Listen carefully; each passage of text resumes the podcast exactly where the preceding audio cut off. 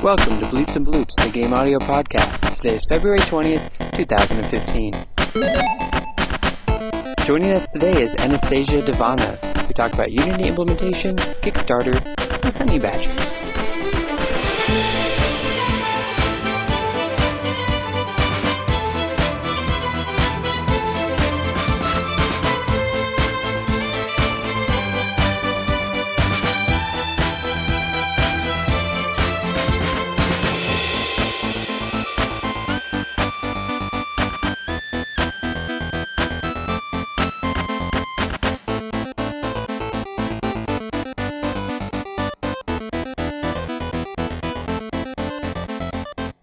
Hey guys, welcome back to Bleeps and Bloops, the Game Audio Podcast. We're on episode 23, and Dave and I are here with Anastasia. Welcome, Anastasia. Hi guys. How you been? I've been good. Yeah, busy though, right? We've been trying to do this since like November. Yeah. Yeah, all three of us just like, nah, we can't this day, next week, and then something will come up. And then 3 months later, here we are. But we made it, guys. We made it. We did it. And speaking of since November, I don't know if that's even the right time for this, but the award that we were nominated for was probably announced somewhere around the ballpark. So that's exciting. We are nominated for a Game Audio Network Guild Award for, the official category? It's like Dave? Best podcast publication something or other. So yeah, it's like the newsy stuff. Yeah, which is really cool. I mean... We kind of have a sense for how many people listen, but that enough people thought to nominate us was pretty cool. Yeah. So that's awesome. Congrats. Thanks. This is the first episode we've done since we found out. So maybe we'll somehow overcome the Goliaths and take home the award. Right. But it's okay. We both, I think, are pretty into the other nominees, so I don't think we'd be disappointed if we lost. Not in the slightest. I think we would both vote for the other guys. Because we're good. We're such good sportsmen. That's why. That's right. Great sportsmanship. Yeah, GDC is going to be so much fun. I can't wait. You guys are both going, right? Yep. Yes, indeed. Okay. I have not bought my plane ticket, though, so... Oh, but you have the pass. And I do have the pass, and I have a friend who I'm sharing a hotel with, so that won't go up. So. Okay. Who are you all flying with? Who should I look for? I think I'm flying Virgin, I want to say. Virgin, yeah. Okay. Yeah, same here. I kept a lookout for their sales, and then... Because they do pretty good sales, so I was like... One came on like a month ago, and I snagged it up. Nice. Yeah. I need to do that next year. Yeah, I almost had... Oh, go ahead, Dave. Oh, I've never flown Virgin, but I hear really good things about it. Oh, they're great. Yeah, they're really good. If I had a choice, like regardless of price, I would choose them. But they're normally cheaper, but not the cheapest normally. But they're lower on the end. But I almost had a free flight because of the hackathon game I worked on. Oops. Of course, my phone is vibrating on the table that my mic is on. You're so popular. But I almost had a free flight, which is one of the reasons why I waited so long. The hackathon game I made with Daniel Fairley, Microsoft is going to show it at their booth. And cool. Daniel's like, hey, I don't think I can make it to GDC. Do you want to go? They'll like pay for your flight and hotel. And I was like, yeah, let's do that. But then like a week later, he's like, oh, I think I can go. Can I have it back? I was like, yeah. No. Yeah, but he asked. He didn't just do it. I was like, you did most of the work on that game. I just did the audio and some design help. So, it makes more sense for you to represent it than the sound guy. So, but back to buying a plane ticket like a schmuck. So that's pretty cool, though, right. That you'll have that you'll have something at a booth that's showed by Microsoft that you made. That's pretty cool. Yeah, no, it's they really dug it for some. I guess I shouldn't say for some reason, but I was surprised that they liked it so much because it was just like a hackathon game, but they seemed to really appreciate it because it's using the Kinect and a controller at the same time, which I guess not many developers have done. So, but let's go. So we're going to try to get back somewhat into our official format. We might be a little bit loose again this week, but let's go into some news. Who the hell had tipped these guys off? I didn't know what to think anymore. News. So one of the reasons why I have been so busy lately is I am running a company right now, Play Without Boundaries, and we're developing a software platform called Kinskii. And I just wanted to give it a quick podcast promotion because we are running our Kickstarter right now, which is the first Kickstarter I've ran. I've been a part of like the audio team on Kickstarters before, but this one is up on me and my team to get the funding and all that stuff. So if you want to check out what we're doing, you can go to Kickstarter and just search Kinskii. That's Kinskii. Or you can go to Kinskii.com and there's links to click and stuff. But I think I've talked about it on previous shows, so I won't go into depth of what we're building, but basically video chat and mini games to connect specifically children, but I mean lots of people can enjoy playing games with their friends and stuff who aren't in their area. But yeah, and we'll definitely link to it in the show notes. When does the Kickstarter end? We launched February 9th, so it should be March 9th. Yeah, March 9th. Unless I don't know if you can extend it in the middle of campaign and if we'll decide to do that or not. Because I think we were considering doing a 45-day campaign, but statistically 30 days are like slightly better. March 9th should be the end. So if... check this out and please spread the word and pledge a little bit if you want it for yourself. But yeah, you can use the help. Yeah, I've seen some different lengths on Kickstarter now. What determines whether or not you're eligible for a 30-day versus a 45-day? And I feel like I've even seen 60-day campaigns before. Yeah, you can actually decide. Like, it's totally up to you as the Kickstarter creator. You just... I think the logic behind why statistically 30 days are better is it adds some urgency. So when you see a 30-day campaign, you think, oh, I should probably pledge now. If you see 60 days, you're like, I'll get back to it. I got time. Yeah, so I think that's probably what's causing that statistic. But yeah, it's totally up to the person who creates it. And we should do a Kickstarter episode maybe sometime because it's actually a lot of developers and want to use Kickstarter and also people who want to make CDs will use Kickstarter, and if you're on a team that I think it's useful information, so maybe another episode we'll get in depth about like how to create it and what goes into that. Yeah, that's a really good idea. Have you been a part of any Kickstarters, Anastasia? Let's see, 2 at least. I'm trying to think.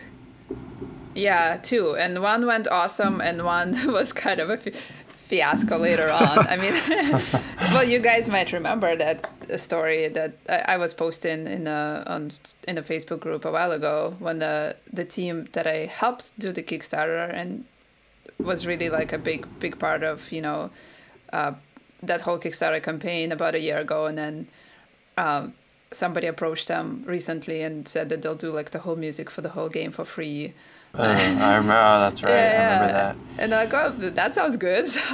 Yeah, right. Sweet. Yeah. So that was kind of upsetting, but it's okay. And then the other Kickstarter I did for Spider Stories, that actually turned out being like a really super cool project. So it's a hit and miss, I guess. Sure. Yeah, I mean, there's definitely these little treasures and then cautionary tales all over the place. But yeah, I think it's a really good idea to sit down with a bunch of people that have gone through successful Kickstarters, and I think there are some people. I want to say Andrew Versa has like an ebook, or maybe it's even an actual book, but of things to do in order to be successful on Kickstarter. Because I know that a couple that I've been involved with both referenced either him just kind of as a mentor through the Kickstarter, but I think there's actually some kind of a publication that he put out about tips to navigate the Kickstarter waters, because he's done a few making albums and raising money for that. And so I know there's some good material out there, but yeah, I think it's a good idea to spend an episode on it for sure. Yeah. I know we saw, and also I've just been hearing down the grapevine, I guess, this sort of rise of binaural audio, and I thought this episode would be a good chance to talk about it. So I know I wasn't actually very familiar with what it was. I heard a lot of people talking about it. It was one of those sort of things like, oh, yeah, totally. I know exactly what you mean. But honestly, I hadn't done the research to find out much about it. My understanding is, cursory, but basically it's and I know both of you guys have more experience, but basically what binaural audio is you have mono, you have stereo, and binaural is sort of a third category to that same concept, to where the recordings are made to simulate humans' ears and how we actually hear things. So you'd have two mics positioned about where a person's ears would be. Sometimes they're even in like ear shape things, so like you really get that realistic sound. And virtual reality is basically now really taking advantage of this. Right. Yeah. And so there are a couple of articles that came out this week that we'll link in the show notes. And AES Audio for Games in London also happened. And there was a lot of news on Twitter about talks that were discussing this trend of binaural audio. And you're right that it's with this rise of virtual reality with Oculus and everyone, they're turning to binaural audio as a way to make that immersion even deeper. And back at CES... a couple of months ago, all of the demos around Oculus were using their third dev kit that has the spatialized audio component built into it, and the demos were featuring that binaural playback, and everyone was just raving about how much better it was than the last time they had played those games or gone through those experiences, because of the spatialized audio just creating a much more realistic, lifelike environment. So it's... I imagine that we'll see a lot of that at GDC as well. I know last year it kind of started a little bit. There was a talk about Papa Sangre last GDC, which is a game that's audio only, and they use some binaural spatialization tools to make it sound like you are the character, and you could turn your head, or not turn your head, but turn the iPhone and hear things move to your left or to your right as if you were in the space. So it's we're going to see a whole lot more of this. So it's good to get up on what it's all about. I think one of the things that will help alleviate that drives me crazy in games is where there's an audio source, like a conversation somewhere. Like let's say you're walking by a bunch of people in a town who are talking, and you turn your head a bit, and then like the sound like drops significantly, and it's like that. I mean, it's sort of poor implementation, but it's also just sort of the fact that they're not doing that realistic. You have two sources that are picking up two input locations that are picking up the sound, so you have that single one. You point it the wrong way, and suddenly it won't pick it up anymore very well.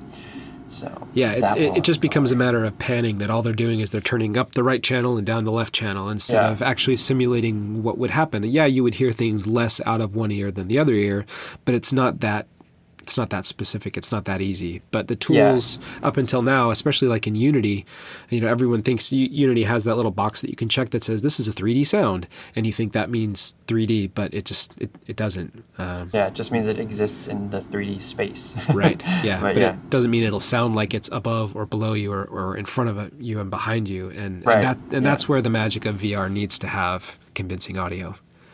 Yep. Yeah, definitely. So I think that's going to be all we cover for our news section. I know we want to talk a lot about like implementation and Unity in general this episode, just because the three of us have all got quite a bit of experience in that, and so we thought it would be a good opportunity. So with that, let's move right along. We're going to cover some jobs now. So wait, you scrubs. I felt that my vacation was coming to an end. Jobs. All right, the two jobs that were current as of kind of the last week or so, one is an audio designer at That Game Company, which you'll know from Journey fame. So that's a pretty big gig to land if you can find that one. And so that's at their website, and we'll list that as well in the show notes. But that one... Just in reading the job description, it's a lot more open than some of the ones that you'll see. I think you'd kind of expect that from the company if you've played any of their games. But it doesn't say anything like 5 years of this and X number of AAA titles shipped, and like you will with bigger studios. And so there may be more room for someone that's just coming out but has this really creative voice to make a name for themselves at a company like that. So and then where, the other one, is their studio located again? And if you said they're in California somewhere. Okay. I'd have to popping in to double check, because I know certain people like myself. It's like when you aren't always able to relocate, and so that's like whenever there's a Dallas job, I'm like, oh hey. That's one of the like 1 in a million chances that there's a Dallas job. right? Yes, yeah, Santa Monica. Santa Monica, okay. Yeah. Cool. And then the other one is from a studio called Creative Assembly, and it looks like they're in the UK, and they're looking for a lead sound designer. So that one will probably be a little more... like what you would see at AAA studios, but I don't necessarily... I'm looking at it now, and I don't really see anything like, you know, X number of AAA console titles shipped and all that kind of stuff. It's pretty... there's a lot of information there that I think someone could structure and craft their resume around, that, you know, you won't automatically write yourself off because you haven't shipped a AAA title or something like that. Oh wait, never mind. I take it back. There it is. There it is. 3 shipped full price retail console or PC games. All right. Priced. That's a new verbiage I haven't heard before. I haven't heard that before either. That's interesting. You can't produce games that go on sale you can't produce crappy games basically. Right. Need to be full price. And retail. So they it can't be just digital distribution through Steam or something. It has to show up at Best Buy. Yeah. Wow. Okay. Well, I take all that back.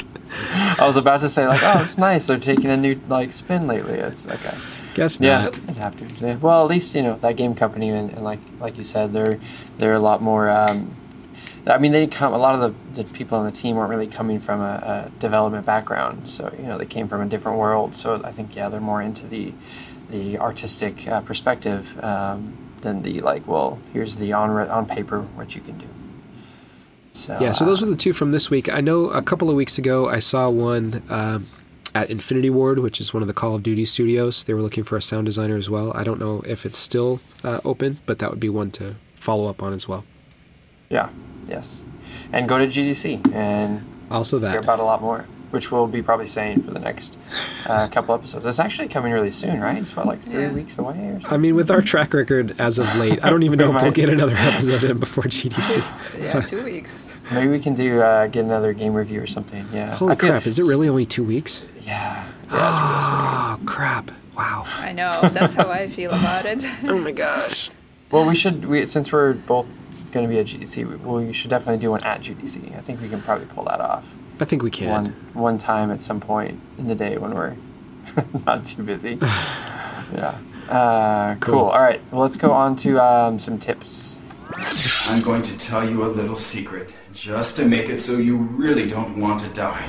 Technique of the week. So briefly this week, I wanted to discuss the idea of outsourcing and sort of collaborating as an audio professional, because that's something that I've been doing a lot lately. Since I've had to focus a lot of my energy on running my software company, I've been taking all my audio work and outsourcing 95% of it. So some tools, I think that if you're going to be doing this, and whether on the receiving end or on this, sending the work end, some tools you should be familiar with and some things you should expect.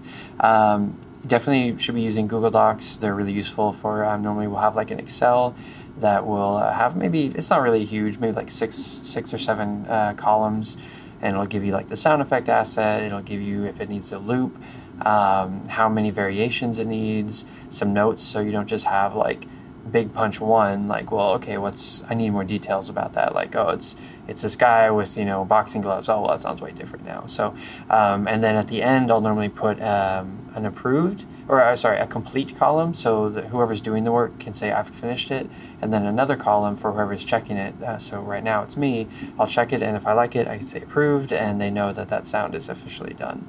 So Google Docs are a great place to do that, because you can edit it live, and not have to keep sending updated files. Do you have a template that you use a lot that we could throw up on? Sure. Yeah. I can just take one of the ones. Yeah, I tend to just take the last gig I worked on and slightly modify it. So yeah, I'll just I'll save one out that's blank. Yeah, I have a Google Doc tip also. I don't know what you use for that column where you do the status, but you can actually do drop downs inside Google Docs, which are super useful. To organize what has. The order it's shown, or no, if you have a status column that's in progress or needs review or you can have it preset drop down. I didn't even know that. Yeah, so that's if you create the way I used Google Docs for Q sheets whenever I work on a short, or some smaller type project, I'll just share the Q sheet Google Doc with the director, and that's how we keep track of everything. But so you can create another sheet in a Google Doc, and you can create like all your utility stuff in there. So I'll have like, you know, statuses, little column, and it'll be like, you know, not started, in progress, you know, approved, or, you know, needs review or something like that. And then in your original spreadsheet, you click on that cell and you go to data validation rules, and you can actually tell it to validate against a certain like range of cells, and then we'll turn it into a dropdown. That's super cool. Yeah. Okay, and then I do like color coding, like the conditional formatting. So if it's like, you know, approved, it's like green and stuff like that. Yeah. Yeah. No, Excel can actually be kind of fun, I think. Like I can get pretty into it, like doing the different formulas and stuff. So that's a cool new one that I haven't done before. Cool. So yeah, in addition to that, which is probably the primary thing that I use, other than maybe like a messenger service, like I don't actually call the people I work with very often. I think it's sort of reflective of just how we all communicate in general. But normally I'll just use like Facebook Messenger or something, you know, use whatever works for you, whoever your contact is through. But like I'll quickly be like, hey, you know, is the sound ready? Or they'll say, hey, the sound is up. Dropbox is normally how I handle deliveries. And I personally believe paying for the, you know, whatever 120 gigs or whatever it is worth it, just because I use it every single day. And then the other thing I just want to quickly mention, the last thing is if you're working with someone on either end, make sure you plan for an approval period. So, you know, I have clients and they want it by a certain date, but I make sure to go a week back for anyone I work with, preferably a week, to get an approval from me, because if they need to redo stuff, they need time to do that. So if you're working with someone, they say, hey, the client needs it on the 25th, so give it to me on the 25th. You might want to suggest, well, why don't I give it to you on the 23rd or the 20th, and then, you know, right, you can make sure you like it before we have to send it off to your client. Good advice. So that's sort of some tips if you are working with anybody or are getting overloaded and you need to outsource some stuff to some colleagues. But yeah, awesome. So let's go right then into our interview, which we're going to do like an interview hybrid. Let's talk a lot about like Unity and implementation. Mankind has always been the poison. Interviews. We're here with Anastasia, and we met 2 years ago at GDC. How long have you been coming to GDC, or was that your first 2 years ago? I think that might have been my first, yeah. Okay. It's been 2 years. This year is the third time. Okay, so you started out kind of more on the film side, and you're still on the film side, but how did you get started, I guess, as a musician? Not that that's the only thing that you do, but you know, with the work that you do now, what was that path like? So it was long and convoluted. That's what that was like. So I was born and raised in Russia, and we have kind of like the music school system where you go to your regular school during the day and then you go to music school at night, and you do that for 9 years. So, you know, I was classically trained piano player, and, you know, I did the whole like theory, solfege, and sang in a bunch of choirs. And then when I was 15, I discovered the power of rock or metal rather. Really got into that, and I started playing in metal bands, and cool. Pretty much have been playing in metal bands since then, like since I was 15. And I, you know, moved to different countries and eventually ended up in US. And yeah, I was like constantly in bands and choirs and stuff like that. So continued doing music, but it was always a hobby. And I studied like a bunch of different things. Like I studied business administration for 2 years, and I decided that was totally not it for me. Yeah. So then I was like, oh, well, graphic design sounds cool. So I did that, you know, I studied that. And then kind of through graphic design, I got into computers and web development, and then started doing programming. So I was actually ended up having a career as a programmer for, I don't know, 6 or 7 years, I guess. It's been a while, a long time. And then about 3 years ago, I kind of had my, you know, mid-third quarter, I don't know, something life crisis. Right. And, yeah, I was pretty established as a programmer, you know, pretty much senior, like, level. And there wasn't a lot of career growth, and it was all kind of more of the same. So, you know, I thought, well, I always wanted to do music, And it was always like a pipe dream that I'll do someday. And, you know, I was in a very like secure place financially. So, you know, I decided that I'll really give it a shot and see if I can do it for real. And I guess it was a new challenge or something, you know, very new, very different. So, basically just jumped into that 100%, studied film scoring, started getting as many gigs as I can. I got a, you know, internship. So yeah, ever since then, since like for the last 3 years, I've been developing that career path of writing music for media. And then kind of halfway down the road, I was like, oh, wait, games. Huh. There's like programming involved. And that was, you know, that to me was kind of a golden, you know, medium between the two things, because I still love programming. And oh, yeah. I just don't want to do it full time, I guess. Right. But I still want to create. So that was just a perfect combination of the two. I can program and I can use that understanding and those chops, and I can use my music skills and just, you know, combine that, you know, artistic aspect and that, you know, creative problem solving logical aspect. And yeah, just been really loving working on that. Very cool. Yeah, I think it's fair to say that, you know, that's becoming something that you're known for within the game audio community, because you've done a series of YouTube videos and tutorials about not only how to write the music, but how to implement it and get into the game. And, you know, it doesn't take more than an hour at any convention to realize that, you know, if you're going into this thing to be a composer and a composer only, you are... You're against it, because there are so many people out there. But to be able to see from your perspective how this actually translates into the implementation, I think has been helpful for a lot of people. I know that as I've been learning, Fabric is the new tool that I've been working with. I've been watching the videos that you put out. And so it's interesting to hear your background as the programmer, because now that makes all sorts of sense. For a lot of people, jumping into the implementation is pretty daunting when they've just sat in a DAW for the last however many years. But yeah, it sounds like your hybrid set of skills just feeds right into what games are doing right now, and what game audio creators need to be doing right now. It's not enough to just write music for the most part. You have to have that extra special set of Liam Neeson skills. Yes.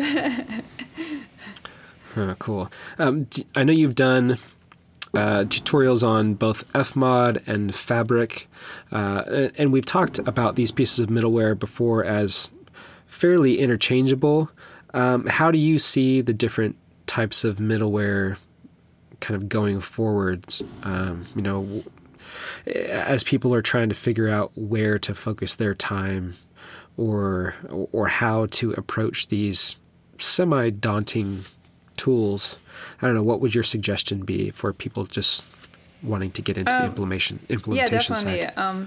So this is what I would say. I mean, if you feel up to learning some code, and maybe you'll try a few things, like maybe try a few Unity, straight up like Unity tutorials or JavaScript tutorials or something like that, and you feel like that's going pretty well, like you get in it pretty easily, you know, then you can, of course, jump in and, you know, try to do like more Unity and Fabric stuff. Because, I don't know, Fabric, it may be the least featured of the three, you know, FMOD, Wise, and Fabric, but it has kind of a special place in my heart, because it's so much faster to develop with it. And I mean, I can go into a little more detail about that later. But if the programming thing is not going so well, you're just not getting it, then I would say just maybe focus and get really, really good at FMOD or Wise, hopefully both, because you can actually do a lot of stuff in FMOD itself without ever getting into code or inside Wise. So yeah, if you get really good at the middleware, you know, you might be able to get away with not, you know, jumping into the coding itself. Yeah. I know I've been using Fabric for the last couple of weeks, and from, you know, my own experience and talking to other people as well, maybe fear is the wrong word, but of getting into implementation using Wise or FMOD is not being able to see easily how how it actually translates into gameplay. I mean, if you're just working in Wise or just working in FMOD, you can kind of understand the hierarchy and how things are laid out, but it's not until you hook it up to the game that it really kind of makes sense. And you can do that with Wise and with FMOD, with, you know, a free Unity project like Angry Bots. But I know that for a lot of people and for myself, you know, a couple of years ago, that was a real sticking point. So for me, Fabric has been super cool because, like you said, it is so fast. It's happening within Unity. I don't have to use a separate piece of software and link them together. Every change that I'm making is happening in real time in the engine, and, you know, I can attach things to specific animation events, and I've been surprised at how much I've learned over a shorter period of time using Fabric in Unity than kind of just messing around with Wise and FMOD by themselves over to the side. You see the whole picture immediately. It's true. And then you don't need to rely on a developer, you know, to carve out some time to, you know, plug in your sounds. Yep. So, yeah, to me, that's really the best approach, because I can tweak stuff till I'm blue in the face, you know, to make sure it works in the game. Yeah, because with the FMOD or Wise, it's probably more like, you know, spray and pray. Here's some stuff. Hopefully you integrate it the way I want, and hopefully it works the way I want. Yeah. Right. Now, you mentioned that Fabric is probably the least fully featured of the three. Are there specific things that come to mind that you can't do, that you found yourself wanting to do in Fabric and not able to, that, you know, FMOD or Wise could do? Well, let me think about this. I think in general, it's just kind of, I think Fabric is only one guy, Taz Abrakis, and he's been really, really good, super helpful, like always, you know, responds to my messages and questions, and, you know, added a few features that I've asked for in the past. But I think just as far as like bandwidth, development bandwidth, it's at has a disadvantage compared to the other two companies, because you know, they have like full staff. I think just like one feature that I wish it would have, and I actually emailed him the other day about it, is I think in both FMOD or Wise, you can import your loop file with the tail, and you can just set the loop point, and then the tail of the file will play over the loop, if that makes sense. In Fabric right now, you can't do that, and that's actually causing some issues with the internal Unity audio implementation, because that's another thing about Fabric, because it is using internal Unity audio engine as opposed to FMOD or Wwise. So if Unity has a bug, that means that Taz can't really do anything about it, and Unity is still not great dealing with MP3s and looping. Yeah. So I've definitely ran into a couple issues with that, and it's also platform specific. Like, it works on like Windows great, but maybe not on Mac. So definitely something to keep in mind. Like MP3 looping is still not 100% solved. Well, I know, Jim, you've been kind of learning Unity as you've been going through the development of Kinskii, because you guys are building everything inside Unity, yeah? Yeah. So I mean, when I first started the company, I planned on finding a programmer to do it, and I was just going to kind of do the business side and the audio, of course, just because I knew how to do that really well.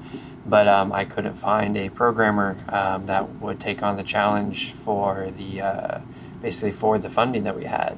Like, we definitely had funding for people, but yeah, like to get someone to build a video chat platform was quite a daunting task. And so in the end, I had to be the one to do it. So I had to teach myself a lot. You know, I'd coded a bit in the past, but nothing at this level. So I'm currently doing it all in Unity. Most of my day-to-day is building the actual games. So I'm just making games in Unity. And then occasionally I'll kind of go to the platform side and work on like the video chat and the user account creation and stuff. But yeah, I'm doing it all within Unity, which is pretty not traditional, because it's, you know, it's meant for making games, and making a tool and a video chat platform isn't generally what it's used for. So I've been able to sort of see some of its edges and limits as I'm running into some challenges. So it's been interesting. Huh. Yeah, and you know, I know, at least for myself, I haven't been around long enough to state anything categorically, but it seems like these sorts of skills, knowing how to use Unity, knowing how to use Unreal, are becoming more and more important for audio designers or composers, musicians, whatever. We're a dime a dozen if all we can do is write a tune necessarily. And that's not entirely fair, but there are so many people that want to do that, but few are the people that can kind of play in both spaces and not only make the audio and create it, but get it into the game and take that burden off of the programmers to do the game engine stuff and let us create the audio and implement it as well. So I just see that as a trend that's going to be continuing even more. And if all we're doing is honing our chops in Logic or whatever, that we're kind of chopping ourselves off at the legs a little bit in terms of how far we can go down the road. Well, I'm working with artists right now full time, and if they could implement their own art into Unity, it would save me so much trouble. Yeah. I mean, it's not like a super time-intensive thing to implement art, but I mean, it's just, like you said, it's one more thing the programmer has to do. And also, if I had a sound guy that, you know, if we budgeted a sound guy, I would want him or her to know how to put their own sounds in. It's just, and then that way the programmer can really focus on the mechanics and balancing and all the other stuff. Mm. Well, and another thing that I want to add about Unity, which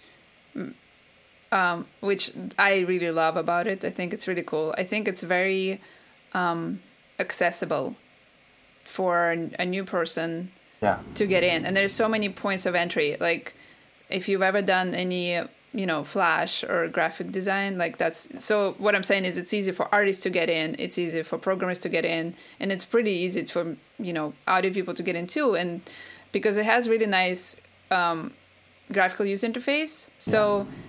If you're just getting started, you might never need to touch a line of code, and you should be able to do a lot of stuff. It's just a GUI. And then once you maybe get a little bit more comfortable, and then you maybe run into a couple of roadblocks, it's like, okay, I want to do this, but I can't. That's when you start dipping your toe in, you know, into the coding side. Yeah. It's like when we're talking with Dave the other day, you know, and even like my Fabric tutorial, I kind of started off like, hey, here's how you do it through the GUI, and it's, you know, pretty easy, you know, but this is how you can do it in the code. Yeah. And then it's like, you know, it's not that scary. Oh, no, it wasn't at all. I mean, it sounds terrifying when you say it, like, okay, now I'm going to have to come up with some script that calls this audio event that links a trigger to a listener. I mean, you just get buried if all that you've ever done is you know, sat in a DAW. But once you figure out how to do it, I don't know, there's a cool satisfaction that comes... You know, Lego style of making something work, and when you hit play, it actually happens.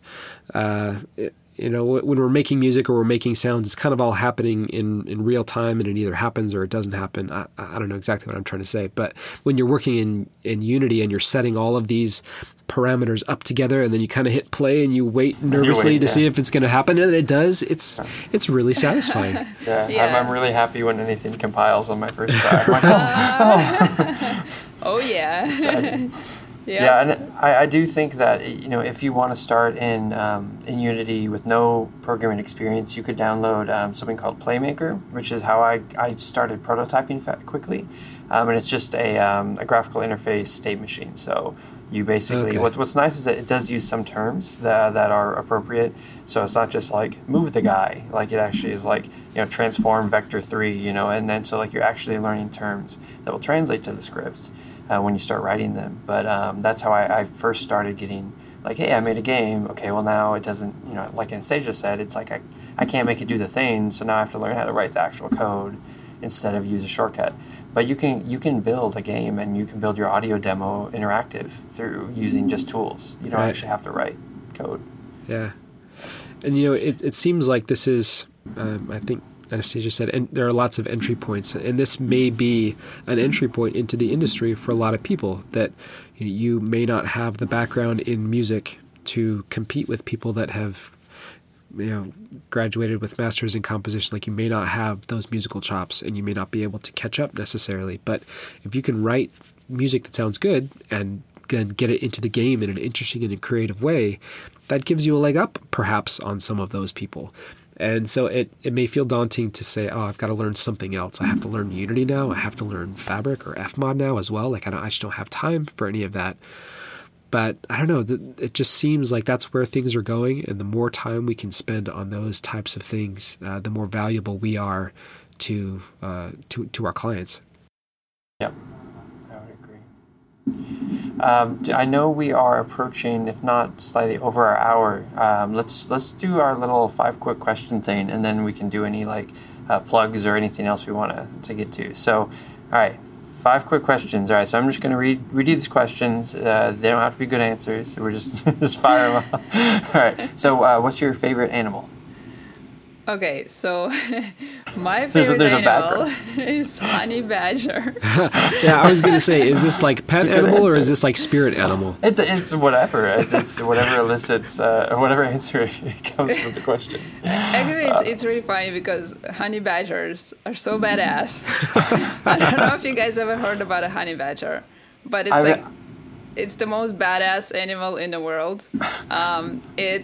It has like weird bone structure that is like super flexible, so it somehow doesn't die no matter what you do to it. So it will charge like prides of lions, it will charge buffalo, it will charge an elephant. It's just like fearless.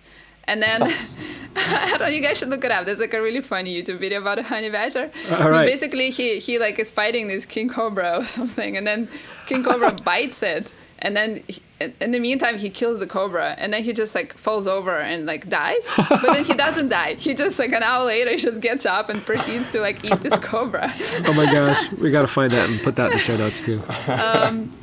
So I actually went to Africa this past summer, which was amazing trip, really amazing. And the one thing that I kept asking for on safari is like, can we see a honey badger? And our ranger thought it was the coolest thing because all the clients always want to see lions and and leopards and stuff, and you're the only people who want to see the honey badger. And apparently it was like the most elusive little guy, so the closest we got to seeing a honey badger was on our last day when we were leaving, and our ranger was like taking us to the airport. We saw the paw prints of the honey badger on the road. Oh, so close. I know, and it was like fresh too. So it's like the unicorn. Yeah, it's totally the unicorn. Wow, that's awesome. I love how quickly that came to mind too. Yeah, like, no, honey badger, that was easy. A better answer than I could have possibly written. What is the first CD you recall owning or buying or being meaningful to you? And I expect it to be bad because I know mine was. So yeah, we're not judging musical tastes here. Right. Yeah. No, I can't remember about a CD because when I started listening to music, that was cassette tapes. Yeah. Sure. I had Michael Jackson Bad on cassette. I remember. Oh yeah. So mine is kind of a little bit embarrassing. Well, sort of yes and no. It was an album by Roxette. I can't remember which one it was, but the embarrassing part is why I got it. I had like this boy crush on this boy, and he liked Roxette, so I was like, I'm gonna buy it and listen to it and know all the words of course, like words being in English and me not knowing English. That was pretty funny, but details. But yeah, and it was like one of those like summer kind of crushes too, that I met this boy in summer and I had to go home for the winter, and like the whole winter I was just listening to this tape and learning the words. Morning. It was just it was that's silly. Great. Yep. So can you still hear those songs now in your mind and relive that summer of love?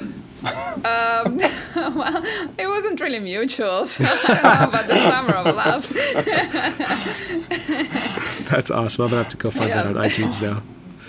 What is an instrument that you can't currently play that you wish you could?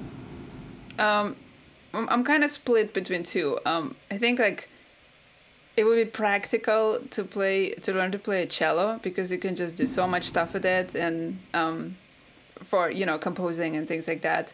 But I think like one of the coolest instruments is Nyckelharpa. So if I ever get my hands on a good one, I would definitely learn to play that one.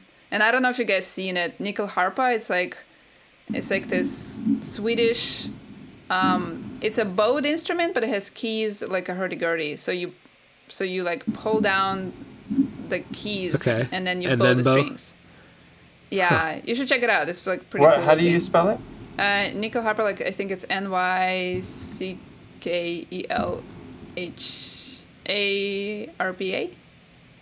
Okay, I'll find, yeah. I'll search around. Yeah, something. I probably, yeah, we'll find it, and then we'll link that as well. I actually don't personally get into the Pokemons, but I know enough. Who is your favorite Pokemon? Should you happen to know enough to know of you? Yeah, so I'm going to lose like all my nerd cred right now. I think I only know one of them by name, so I'm going to have to say Pikachu. Yeah, you should just kind of like, I know them all. I know it's really like cliche, but I really like Pikachu. Right, that's what the previous guest said, I know. What is a strange, if you've ever gotten one, I assume you probably have, what is the strangest email you've ever gotten? Was it like a fan or just like a weird client request? Yeah, or? Yeah. There was a weird one. There was a couple weird ones. Like, so when I was in a band, my last band that I was in, Ash and Tide here in LA, we got some bizarre requests from fans, and it was a few times. It was just like, "Hi, can you send me your signed poster? Here's my address." And it was never any background, never like, oh, I listened to your song, such and such. Give it. So, just give me this thing. I want it. It's almost like people would just email into every band, just to get like the signed posters. Wow. And yeah, I'm like, no? Like, do you know how much it costs to ship posters? Yeah. There's some warehouse somewhere with like hundreds of thousands of band posters that they're selling. No, but it's actually really expensive to like print and ship a poster. It's like, sure, I don't know, yeah. $15 or something. You need to buy a tube. And yeah, they didn't even give us any background. Like, I know your music. It was just like, hey, send me a poster. Thanks. That's awesome. Stuff. Yeah, good stuff. Is there anything that you're working on that you can talk about or promote or anything like that with our listeners? Yeah, what do you want to plug? What I want to plug? I will plug... Well, I'm working on a cool project doing 3D audio and all that stuff, but I can't really plug it just yet. So ask me at GDC. It should be It should be out by then. But the one I really like to plug is actually the Spider Stories, the Kickstarter project that I mentioned, that it got funded over a year ago, but it's an animation and it's takes a lot of time and resources to produce. But finally, we have released a teaser trailer, I think in the end of December. And just a little bit of background on the project. It's an animation series, and the genre is kind of fantasy, action, adventure, and it's all based on African folklore, which hasn't really been done to any significant extent. And then the protagonist is a female, like young teenage princess. So I thought it was just such a special project when I first saw it. How did you get connected with those people, with that team? That was actually a Kickstarter thing. Like, I was just checking out what's new on Kickstarter, and I saw that project, and I was like, wow, this is really, really cool. Never been done, like, very unique. And I liked all the art. I liked the concept, like character design and the story. So I just reached out to those guys, and they ended up, liking my portfolio. And that's how I got signed to that. It's been very interesting working on the sound for it too, because we're kind of looking for a combination of sort of, African influences, but sort of a hybrid with the scoring thing. But like finding that balance took a long time because we didn't want it to be too like orchestral. It still had to be intimate. But yeah, finally, we got the right sound. We released a teaser trailer. So definitely, like, I hope that people check it out because we're still, looking for a place to, to buy the project, basically. A channel... something like Nickelodeon or some online, like Hulu or something like that. So yeah, we're basically shopping IP around. And it's a really, really special, awesome IP. I really hope it makes it. So you can check it out. Spider Stories. And the company is called... let me just double check what it's called. So I don't lie. We'll find that teaser and we'll link that. Yeah, it's Central City Tower. So it's centralcitytower.com. And it has more information about the project and the trailer. And it's going to start playing. No, stop. Very cool. Dave, I know now both of us have talked about stuff we're working on. I don't know if the nature of what you're doing can really be shared yet, but is there anything, I don't want you left out, is there anything you want to talk about? No, yeah, I think the Men in Black would show up here pretty quick and like blast me with their laser light sensors. But is that still an appropriate like pop culture reference? Like the kids still know Men in Black? I guess at some point I would joke back when I was teaching before I switched to Magic Leap that I had to stop using the Ferris Bueller Spinal Tap references because nobody got them anymore. Hopefully Men in Black is still relevant to this generation of hooligans. Yes. But I say it is. But still got part of a few years. Yeah, at some point, it's really, really cool stuff, and as soon as I can talk about it, you won't hear me shut up about it because it's very cool.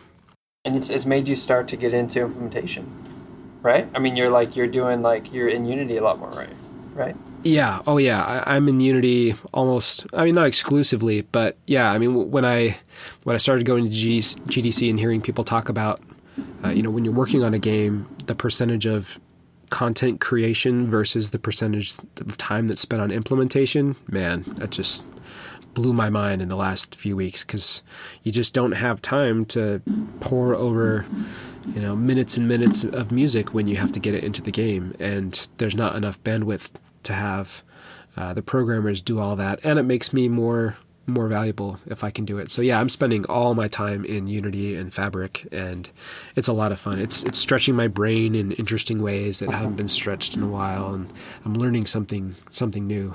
So it's very cool stuff.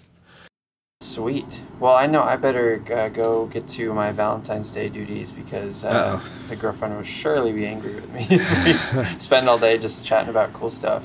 I'm so glad that we made this happen, though, because this has been really great talk. Yeah, me too. Yeah, definitely. Yeah. Long time coming, but we did it, guys. Yes. Yay. Yeah. So go check out Spider Stories and go check out Kinskii, and we will see you probably from GDC. It's probably the next time we'll do one of these and send a new episode your way. All right. Bye, everybody. Later. Bye, guys.